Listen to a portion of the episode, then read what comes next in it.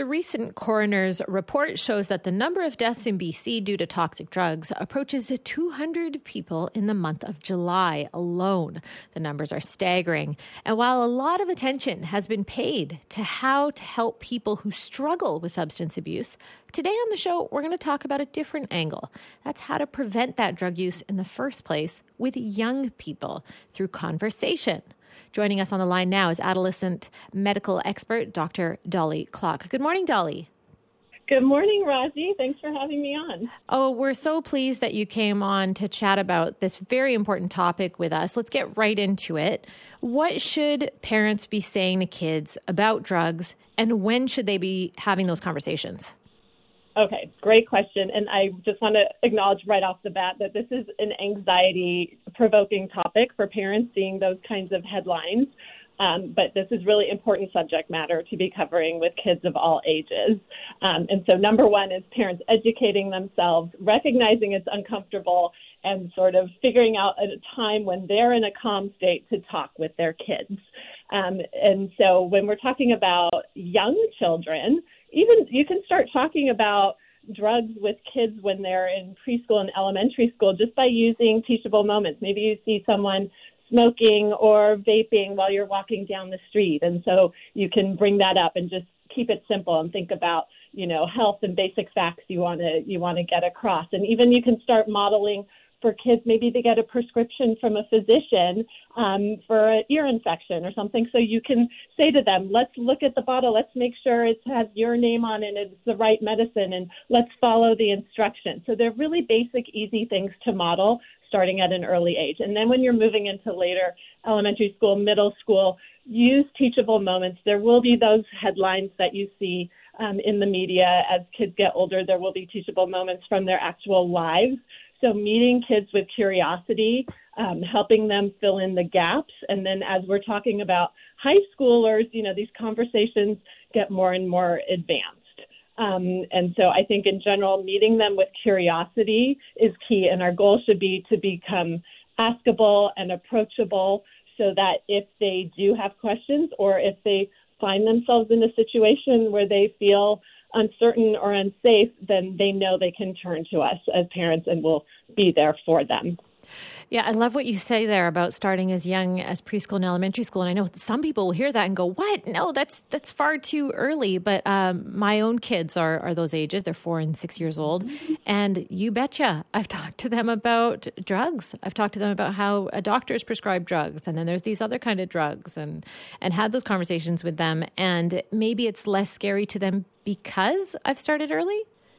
Absolutely. I think that's the idea is to, you know, the earlier you start, the, the more natural those conversations begin. But at the same time, I want to acknowledge there may be parents listening who are parents of teens and they've never had a conversation and it's never too late to start these conversations. So seeing headlines, I mean, I would love it if we could talk a little bit about these deaths and, and fentanyl and what's beyond, behind it because I'm finding myself increasingly talking with teens and, and parents about this and just trying to educate them on the basics so that they can stay safe. Sure, yeah. I, I, think some parents dread these conversations because they're hoping that their kid's too young to be exposed so that, you know, they'll come to mom and dad whenever it does become an issue.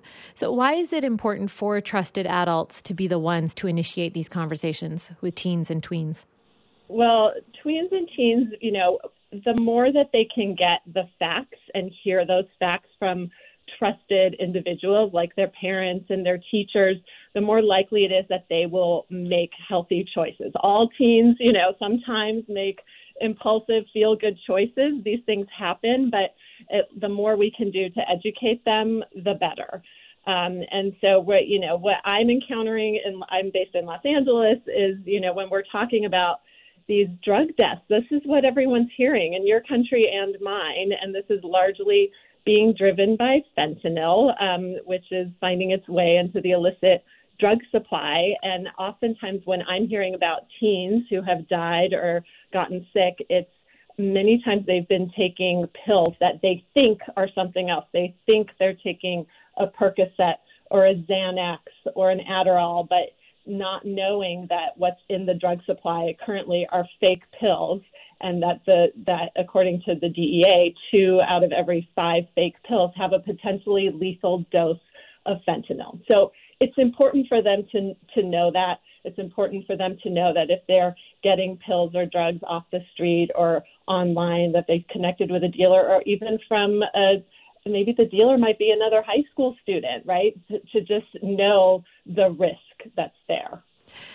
And, doctor, what about when parents say and do the right things? They're educating their kids as much as they can. They're having these conversations, and still the kids, being kids, remain mm-hmm. curious. They think that they're invincible and that the parents are overreacting. Then what?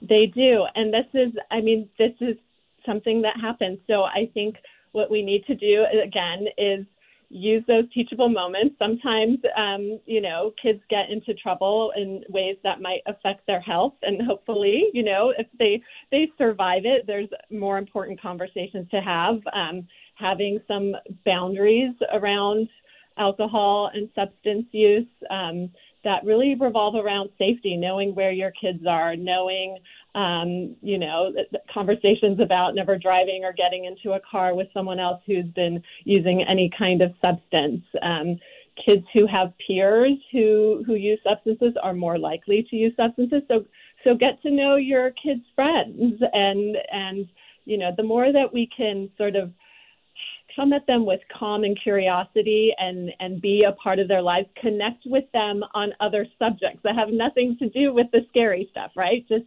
being a part of their lives, showing interest in their interests, showing interest in their friends.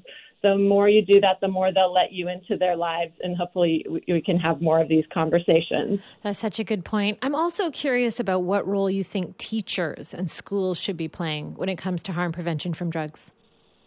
I think they should be playing a critical role. These are great conversations to be having in all of our schools.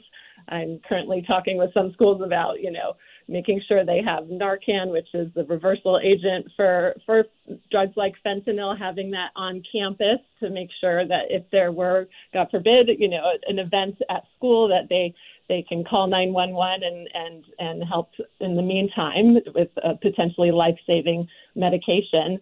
Um, we we must have these conversations. This is not a you know this is not a question. It's it's it's absolutely a must. And there also seems to be a movement of abstaining from booze because of the recent data on alcohol's harmful effects. And you see that amongst adults who are voluntarily going alcohol free. What's your opinion on teaching kids just abstinence from harmful substances altogether? I think that just like with sex education, abstinence should be part of the conversation.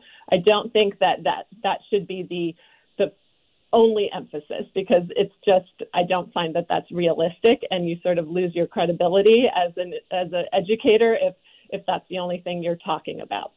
So again, the more we can educate kids to understand about all different substances, what the potential risks are, both in the short term and with long term use, risks of addiction, all of that, um, the the more likely they will to to make to make safer choices. Okay, we're gonna have to leave it there, Dolly. But thank you so much for giving us your time today. Thank you for having me. Have a wonderful day.